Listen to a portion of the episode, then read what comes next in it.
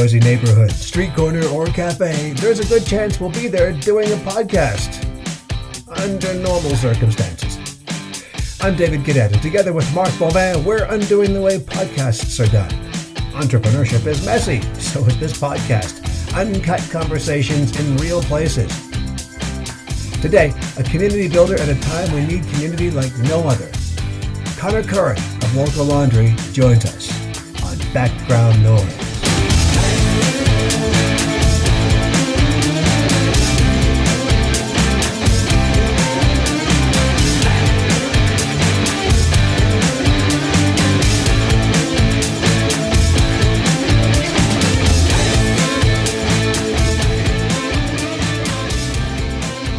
Connor Curran co-founded Local Laundry, a community-minded clothing company, five years ago with partner Dustin Paisley. But he took a very different path in getting there than you might expect. First, he had no interest in clothing, aside from wearing them. Second, he knew whatever he was going to do, it had to be focused on building community. Clothing eventually became the strongest candidate for a product idea through which to push the community-minded brand. But before we get to the interview with Connor, as usual, Undoing partner Mark Bauvin and I got together, virtually that is, to discuss the value of the message you're about to hear in these very, very uncertain times.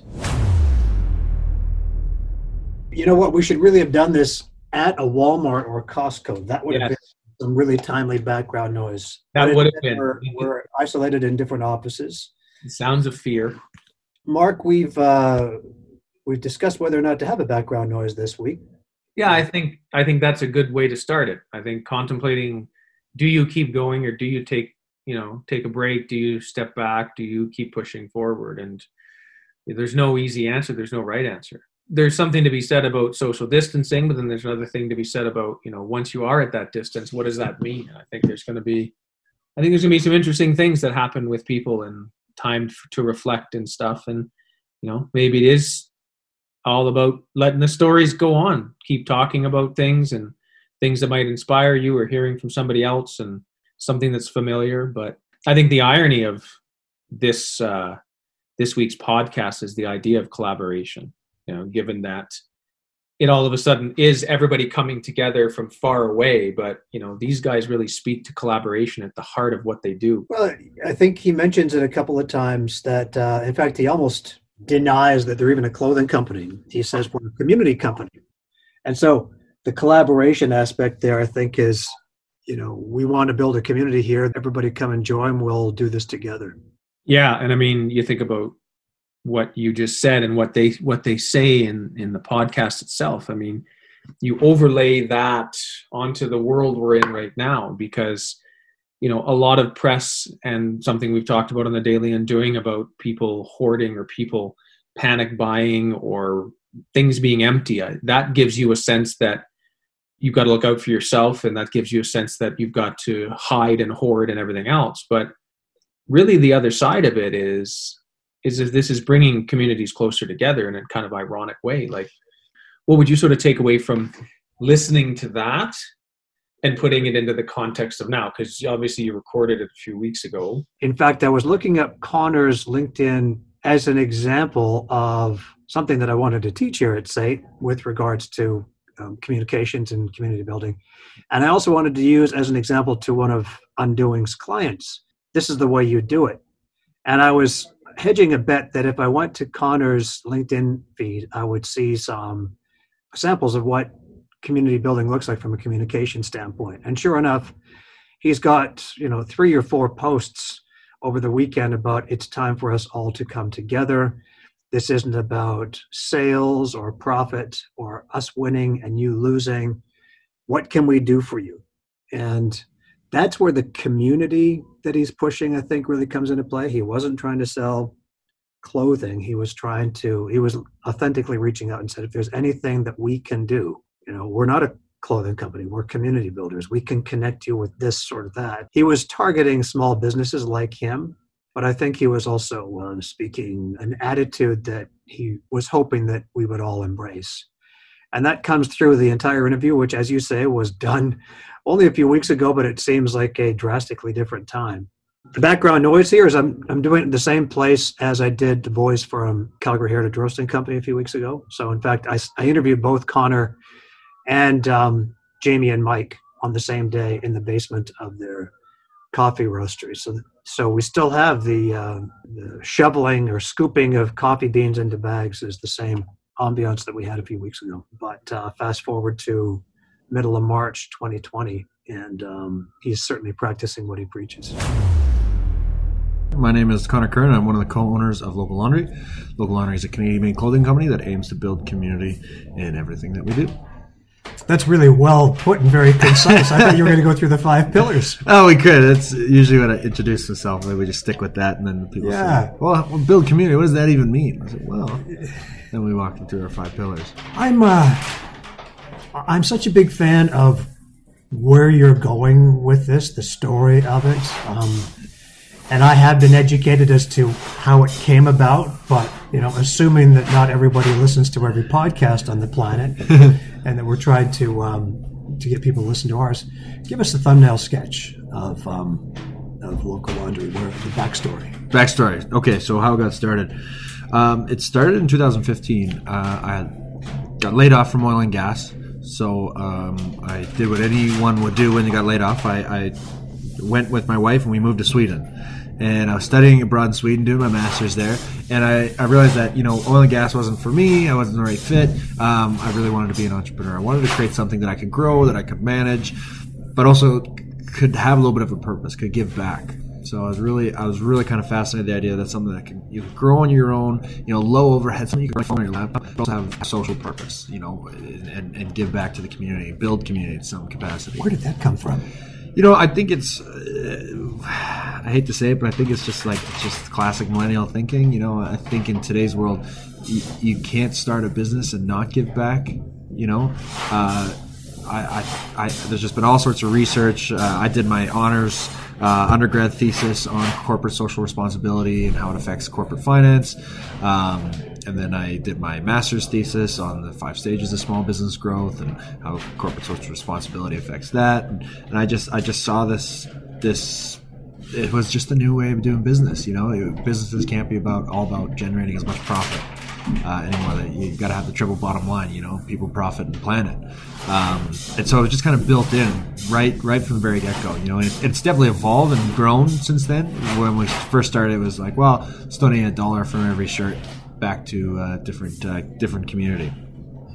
And you know we were only selling like one or two shirts a month so i felt like a little bit of an idiot just uh, just donating a buck or two at a time. So what we wanted to do was we wanted to donate 10% of our profits that evolved into donating 10% of our profits and we'd wait until it was just a substantial bit of money and then you know we would engage with our customers you know how do you want us to donate where, where would you want to donate we were so fixated we thought that we had to have one specific cause we thought we had to hitch hitch our business to a specific cause you know like Tentree you know they're a fantastic uh, canadian company that for every piece that they sell, they plant 10 trees. That's the name Tentree. And we're like, we need an environmental charity, or maybe it's a cancer research, or kids, or homeless.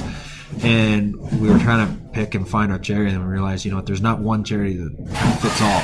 You know, a lot of different causes mean a lot of different things to a lot of different people. So why can't we work with as many as, as we can? And it was there that we kind of developed, you know, um, let's make it our 10 year goal, our big hairy goal to donate a million dollars to local charities, period, across Canada and so we've been kind of working on that uh, ever since. And that's that's kind of again evolved from just you know not just being solely a monetary you know impact. Um, a couple years ago, we came out with the giving garments, right? Um, that for every toque that we sell, we donate one to a homeless organization across Canada. To date, we've donated over fifteen hundred toques to. Um, to, to charities, uh, shelters across Calgary, Edmonton, Toronto, Ottawa, and that kind of thing. Um, and that's been really great. What's that one million dollar contribution timeline? at? Um, you giving yourself a long runway for that, or are you holding yourself to something shorter? Uh, yeah, we, we're hoping within the next ten years. So yeah, we've, we've said it. You know, uh, we're we've about fifty thousand dollars in. We're hoping within the next ten years. That's that's the goal we can do. I just heard in your podcast, um, Connor and Dustin do a, an excellent podcast themselves, but just telling their story and, and getting down to the bones of the business as well. That you guys um, have now sold a million dollars worth of product. Yeah, we've hit the we've hit the revenue mark of uh, a million dollars, which is crazy. You know, I never would have thought It's a lot of sweatshirts. It's a lot of t-shirts, a lot of hoodies. and- I never thought I was just trying to sell two or three t-shirts at a time. You know, that doesn't mean we have a million dollars in the bank. I think that's the biggest misconception. I thought if I would sell a million dollars worth of shirts, I'd, I'd have a little something more to show for it. But, something uh, called cost of goods, and Yeah. labor, and you know, Yeah. all those those incidentals. magic words you learn along the way. Um, so yeah, we, we've hit the million dollar mark, and, and that's great. We, we want to get grow to the point where we're doing that every year, you know, and donating ten percent of the profits on that every year back to local charities. Um, so we're growing, we're getting there. We're you know, I, I definitely don't think it's going to take another four and a half years to get to the next million mark. You know, Yeah. We've we've skipped over some things um, that, that sort of ended in Sweden and and got onto the social enterprise portion. And um, you know, without getting into the um, selling your first T-shirt um, story and the naming of the company and everything else, which is really interesting too. Um, I'm curious about your meeting with Dustin and how that came about and yeah. the company birthed from that. I, I really believe that in order to do really well, it's like that old saying, you know, you want to you want to go fast, go alone, but if you want to go far, you know, go go together. Um, and I was I came back from Sweden, I got another job working in town, and just got kind of got to the point where we're selling a couple shirts here and there, and I got to the point where you know, like, ah, is this something I really want to dedicate time to? It's pulling time away from other things, and I don't know. This is it's kind of fun, but. And then Dustin came along. He was super excited about it. He said, "This is a great thing. I love what you're doing. I'd love to get involved somehow." And he was introduced through a friend of a friend. We just sat down, had coffee, and, and kind of chatted, and, and uh, where I was at, where I wanted to go, and what he wanted, what he was doing, what he wanted to do, and we just we just clicked. Very different personalities, very different skill set. Never met him before. I was a little unsure. I had a few other business ventures with you know close friends that didn't didn't quite work out well, so I was very hesitant to bring someone else on to, you know, open my my baby up and let someone in. Um, so what I did and what I advise everyone to do, even if even if you are very close with someone, is instead of yeah, let's get in a business together. Here's a shareholders agreement and let's go. Uh, Dustin and I we we uh, I, I drafted a three month contract. Right, so I want to do a trial basis. I said let's work together for three months.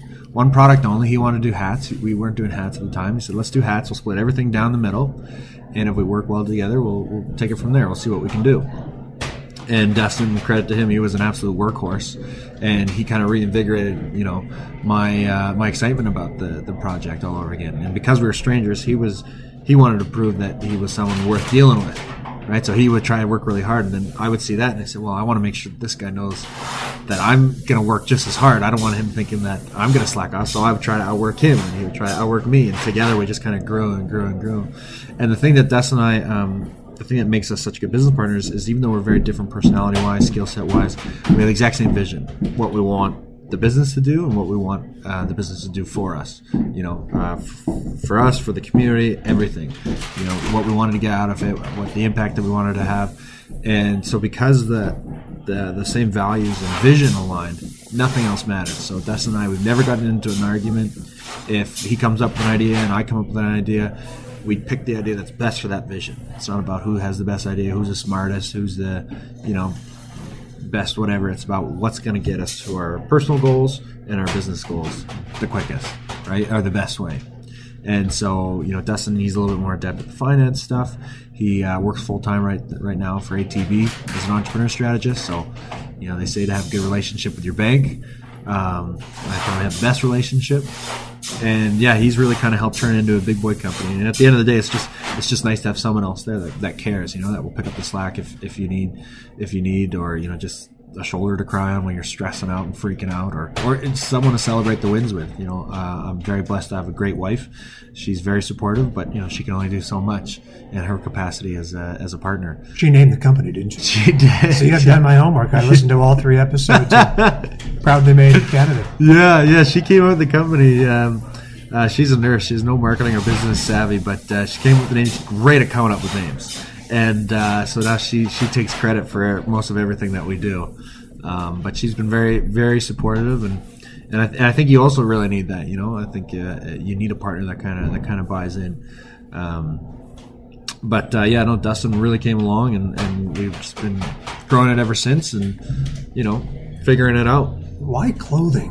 Um, you know, you um, you've you've been quite clear with this that you had no interest, no vision, um, no passion for clothing. It, it, it sounds like Dustin did not either. No. At the same time, I've heard you say that we could have done glassware or pottery. This was more about building something that supported the clothing than the clothing supporting something else. Yeah, yeah. We wanted to build. I was, I was really interested. I wanted something I could grow. I wanted something, like I said, that I could work from my laptop or my phone and, and build that way. And I wanted something that could, you know, give back. And so I started looking at all the different things I could offer that. And I was most uh, inspired, impressed by a young fellow by the name of Alex McLean who started East Coast Lifestyle right? Uh, so he, I went to school out in Nova Scotia. He went to, to school out in Nova Scotia, and he built this entire brand, kind of just out the back of his car and on his phone. And, and I was really impressed that he was able to, you know, build a brand identity out of uh, a regional place, you know, out of a region, it, it, taking an existing pride that was has always been there, that's been there for generations, and turning it into a, a brand and a powerful brand. So I thought I wanted to do something, something kind of similar in the same vein, and and. Um, doing my research, I, I, I, discovered that you could start a clothing company pretty easily. I, the, big, the other big thing for me is I didn't want any capital costs. My parents have been quite successful with their business. Um, they're you know both left school 16, immigrated here from Ireland. They uh, run a very successful Irish pub downtown. Um, and so they've always been successful, but I never wanted to do anything that required me asking them for money. I never, I, I really kind of wanted to build something on my own merit, on my own um, you know, I never wanted to be, I never wanted an, an asterisk by my success or the company's success. That like, yeah, they were successful because you know, mommy and daddy gave them gave them a loan. Um, that was always something that kind of played in, in, my psyche. So, also being very risk averse and being a poor student in Sweden, I didn't want to ask for money, but I also had no money. so I wanted to build something. Um, I'm very very risk averse. I, I, I spent majority of like 2010, 11 trying to build an app, which cost me a lot of money because every idiot in 2010 tried to had a great idea for an app. What was your app for? Oh man, it was so silly. It's called uh, it's called Barstar. I was so I hated. I used to be quite a big drinker. I don't drink anymore. It's been two years since I had a drink, but I used to be a big drinker, big party animal, and I used to hate the idea we'd leave a party early to go to the bar and then wait in line for 40 minutes and.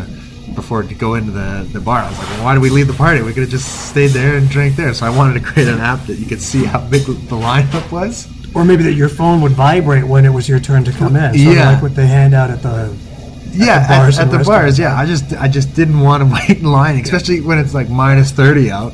You know, there goes your buzz, um, just to get into some place that you know you didn't even know if it was good or not. So I was like, oh, I have this great idea for an app. So I spent loads of money trying to develop that, and I was like, you know what? If I ever start a business again, I'm not going to spend I'm going to build something that I don't have to spend a lot of money on. But you can see there's a need there, right? Yeah. That's the entrepreneurial instinct. There's a there's a problem to be solved. Yeah. Almost even more so than there is with clothing. I mean, yeah, yeah. There's there's there's a missing there. Yeah. And and that cost you too much, or for whatever reason you turned your back on that and went into into clothing, in, in which you had little passion, but you went at it. It sounds like from a more pragmatic well, there was there was something missing. There's some boxes that we need to check off. There was something missing when I when I came about it because everyone in Sweden asked me where I was from. I'd say Canada, and everyone we were traveling, you know, they say, "Wow, I love Canada," but then they'd ask where in Canada, and I'd say Calgary. No one ever heard of Calgary, right? All, all the way over there. So I wanted something that represented Calgary, but I wanted something that I would be comfortable wearing, right? Because you see all those silly tourist things that you know in the gift shops. They're all made in China. They're like an I Heart Canada or cartoon moose in an RCMP uniform. I was like, I don't want any of that. I, I want something that really represents Calgary as a Calgarian, not I just went and visited this place. Here's a unique souvenir. And so it was right around the time of the 2013 floods. So it was just after, so it was 2014. And what happened in the 2013 floods, it was the first time that social media was really used to kind of help people, right? To get the word out, hey, I need, you know, a bunch of people to come help me clean out my basement, or here's how you can volunteer, here's how you can support. And every hashtag that was used, there was not hashtag Calgary floods, it was hashtag YYC floods. That's when the hashtag YYC and people started to know Calgary for YYC. Um, so I kind of took that and kind of put it on a shirt. No one had done it, uh, put it on clothing before. And I actually thought when I first started, I wanted the different. I, I wanted to go deeper, and I wanted to do the different communities of Calgary. Calgary has great community pride, and I thought T-shirts with the different communities would actually do really well. Inglewood, Forest Lawn, you know, Kensington, people are so proud of where they live. That didn't catch on, and I kind of just put the YYC as kind of an afterthought.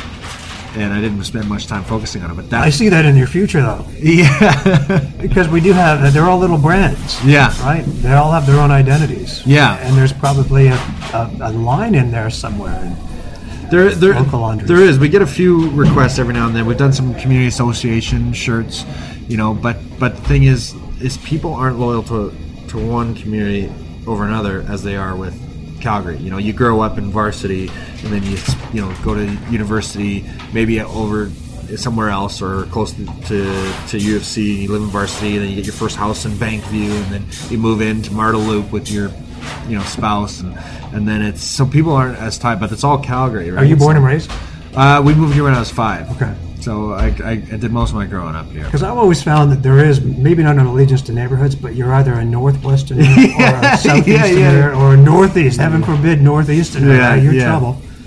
And southwest and so on. But that's um, People like the idea, but they don't want to spend money on it. Yeah. That's what I found, and I'm happy to be proven wrong. But um, it is just people were more proud to, to wear Yeah. the YYC, and, and it's one thing that we've learned because we thought we did so great with the YYC. Let's come out YEG, did YQL for Lethbridge, YQF, and what we realized is we didn't want to be in the game of selling very niche products to very niche populations. You know, um, because we our, all of a sudden when we came out with YQF, YEG, our, our SKUs, our inventory just ballooned right? Because we had all this inventory that we can only sell to a very specific population. So we've we'll always had the YYC. It's done phenomenal for us.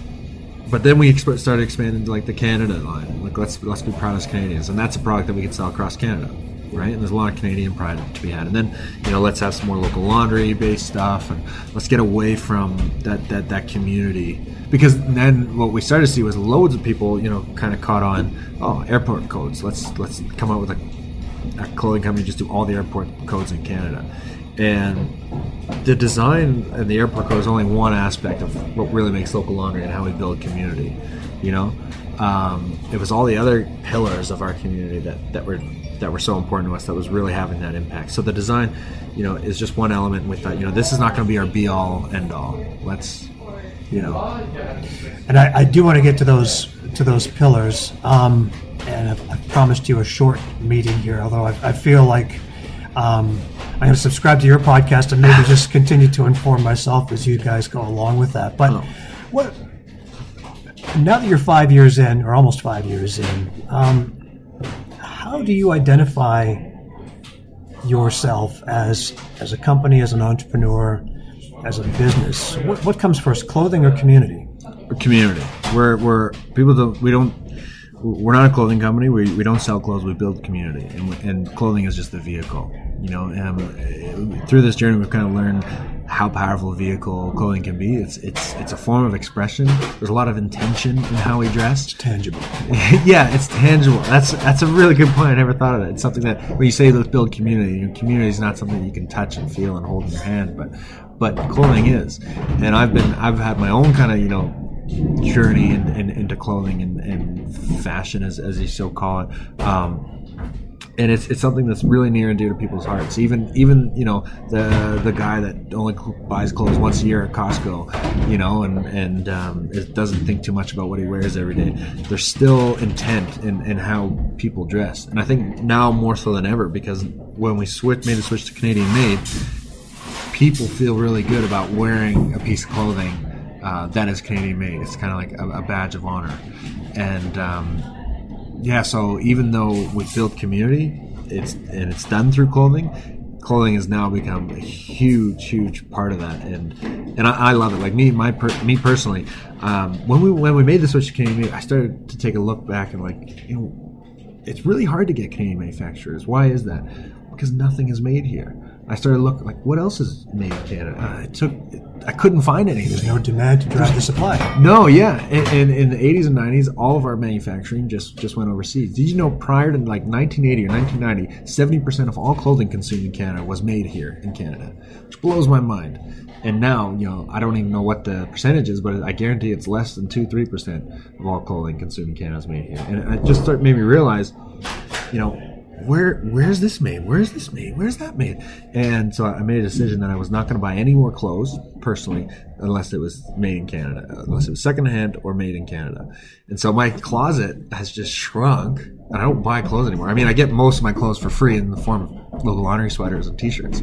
But you know, even little things like these glasses, these were handmade by um, these uh, crafters in Toronto. They're awesome glasses. Thank you, thank you. And of course, and like my boots are done by Alberta Boot, you know, and, and my belt is done by this great leather company called Populous down in Lethbridge. And, you, and slowly, you know, I'm building this wardrobe that each piece is a little bit more expensive, but it's going to last me 5, 10, 15 years. They're all versatile. They all can kind of work with each other.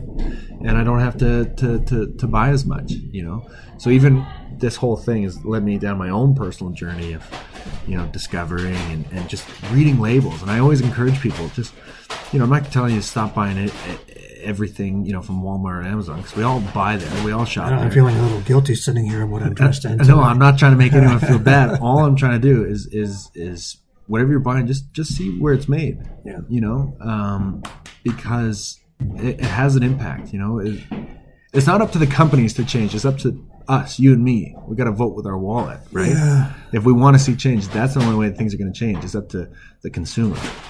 And that was a a costly but intentional decision, um, strategic decision in any number of ways. From a profit standpoint, from a brand standpoint, it actually is one of your pillars, right? Yeah. Canadian made. Yeah. Um, And it was a hard decision because because of the price, right? We were making sixty dollars sweaters, which already a lot of you know Calgarians, uh, as much money as there is or or was, uh, we're still very much a blue collar city. You know, we're not a fashion forward city. Um, Sixty dollars is still a lot to spend on a crew neck. Toronto, sixty dollars is you're a discount brand and you charge sixty dollars. But here, it was still a lot of money and to go from eighty dollars and we just raised the prices again to ninety dollars a sweater.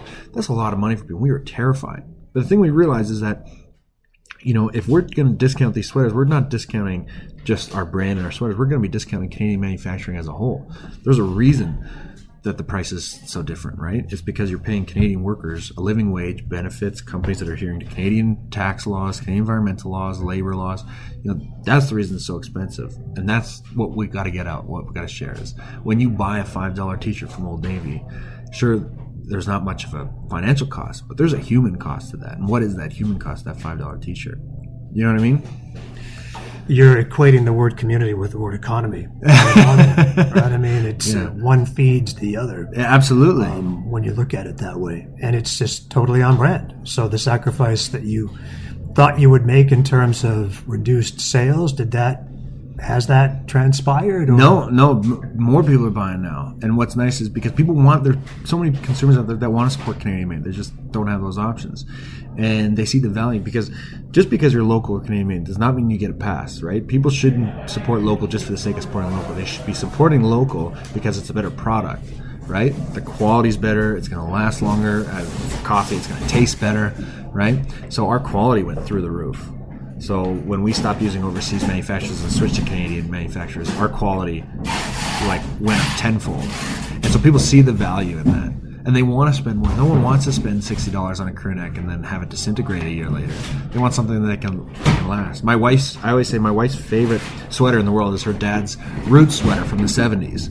Back when Roots used to make things here. They they manufactured out of Stanfields in Nova Scotia, all their sweaters. And it's there's not a hole in it. It's as soft as sin, and it's my my wife. Every time she goes home, she pops it on. Right. That's what we want to create. We want people wearing our sweaters in 30, 40 years. You know that that it got handed down. And I love that, and I'm sure anyone listening is going to love that and just resonate with it. But how do you stay on this track and not defer to the track that people like Roots go on to? Yeah. I mean, you start like the, this organic growth through a model that you've described sounds utopian. Yeah. Um, are we onto something real here as a community, as a as a municipal or global community, where we are starting to reject mass and embrace something more closer to the heart? Do you think? Um, I, I really think I envision a world that's going to be twofold. You know, um, the way that things are going, like Amazon and, and Walmart. You know, people, people are, first of all are making less money now more than ever. The dollar's not going as far as it used to. So people got to stretch a dollar, which I get that. You know, um, if they can buy something on Amazon and it costs them five bucks compared to going to a shop and it's going to cost them ten bucks, they're going to go to Amazon. Free two day shipping right through the door. We can't we can't stop that. But at the same time, there's I also think there's a growing need uh, and people wanting to support local and wanting to support diversification, want to get back to that, that knowing the people behind their brands, you know. So I think for certain things like everyday household items, you know, um, we're always going to have Walmart and Amazon, but for everything else, I really think that people, you know, people like coming to this coffee shop because they know the two owners, they got they know the story behind it, and people are always they, they that there's that need that they want to support that, right? And I think when it comes to like clothing like ours, you know, um, because people have less money, they can't afford not to buy quality, right? If they're buying a, a twenty dollar shirt, five dollar shirt every couple of weeks, over the course of the year, they're going to be out a lot of a lot more money than if they just yeah. spend a little bit more at the at the beginning, right? So uh, I I think I, I really think it's it's it's it's going to be twofold, but we're we're seeing a big resurgence now in people want to support Canadian made, and like I said before, it's not up to the companies; it's up to you and me as consumers to drive that demand,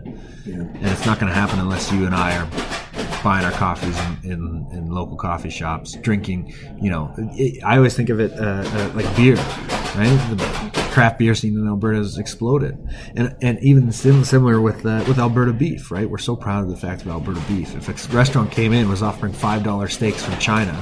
There's no way you would eat that. You'd be like, even though it's five bucks, you're like, where's that from? How is that made?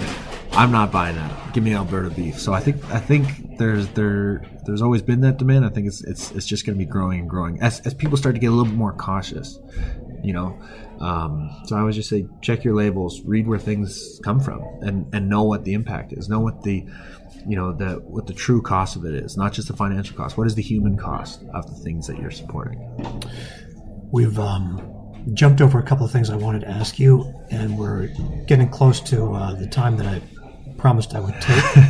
um, and I want to hear the five principles or the five pillars. Yeah, you you've kind of you've alluded, I think, to all of them. But why don't I, I, would like to give you the floor to state them because I think expressed by you would be the best. Yeah, yeah, perfect. So the five pillars of local laundry, uh, five pillars of community of local laundries. Uh, we donate ten percent of our profits back to local charities that our customers help choose. We share stories from the community, so people that are doing cool things from businesses, nonprofits, artists. We want to tell their story through our platform of our website, social media, guest blogs, that kind of thing. Your podcast, podcast. Yeah, we want to highlight other Canadian made brands, people that are going that extra mile. Uh, the third is by working with those those people that we uh, that that we align with uh, uh, that align with our brand values. You know, whether it's coming up with custom gear or doing collaboration to, to raise money for charity, or even just helping each other helping each other grow. Uh, our, our fourth is by representing where you come from, whether it's YYC or, or Calgary. We want people to be proud of where they come from, and we want to give them an, a, a way to express that that pride. And fifth, and our final and our most newest pillar is we want to support Canadian manufacturing only. We want to support a diversified Canadian economy, and that's only going to be done through supporting Canadian-made clothing. So all our socks, towels, bags, toques, hats, t-shirts, sweaters, hoodies, all Canadian-made. Yeah, your um, your community uh, pillar is sort of the, the foundational pillar under them all. I mean, yeah, I, I've read and heard about some of the events you have right here in this building or have had in yep. this building. Yep. So we have um, our Start and Beers event where we have all these other community builders that we like to call people that want to have an impact. We get them together. So how can we help each other grow? What are you working on? How, how this is what I can offer. This is what I'm, i have a problem with. It is a very multi-dimensional word that I think um, has had the tendency to be overused, but um, certainly local laundry is is milking it to its fullest. all different variations of it. Yeah, and it's a meeting place. It's collaboration. It's giving back. Yeah, it's sharing stories it's and Canadian and, made. All of these things are sort of foundational. Yeah, and it's it's it's all under the guise of you know we're just trying to create that positive impact. There's lots of other incredible people trying to do the same. Let's help each other, you know, and let's you know let's let's do something. How would you like local laundry to be um, to be spoken of in five years? What would you like to have? What words would you like to be associated with local laundry five years out? It's something that we think about a lot. I think when when people think of the word local laundry, I want people to think, you know what, they are heralds of Canadian manufacturing. They're heralds of a diverse Canadian economy. They are the epitome of bringing people together and, and building community. Whether that's donating, you know, supporting other entrepreneurs, positive impact, uh, community impactors, um, they are just the epitome of community, right? And um, yeah, I, I, want people to think, you know, I want people, I want Canadian made clothing to be to be the norm in five, ten years. That it's just a no brainer. Why would I shop at H and M? You know, thank goodness Forever 21 is going out of sale.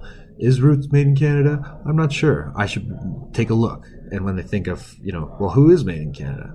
I want local laundry to come up every single time. We'll end there. Thanks, buddy. Thank you. Great to meet you. The ramblings of a madman. Connor Curran co founder of Local Laundry, recorded in the basement of Calgary Heritage Roasting Company in December. And we live in a very different world today than we did then. But if you want to help people like Connor Curran carry the torch in Calgary, go to LinkedIn, visit locallaundry.ca, and perhaps most important at a time where Calgary's economy is taking a beating yet again, do what you can to support local. Thanks for making us your background noise. Stay healthy. That means a lot.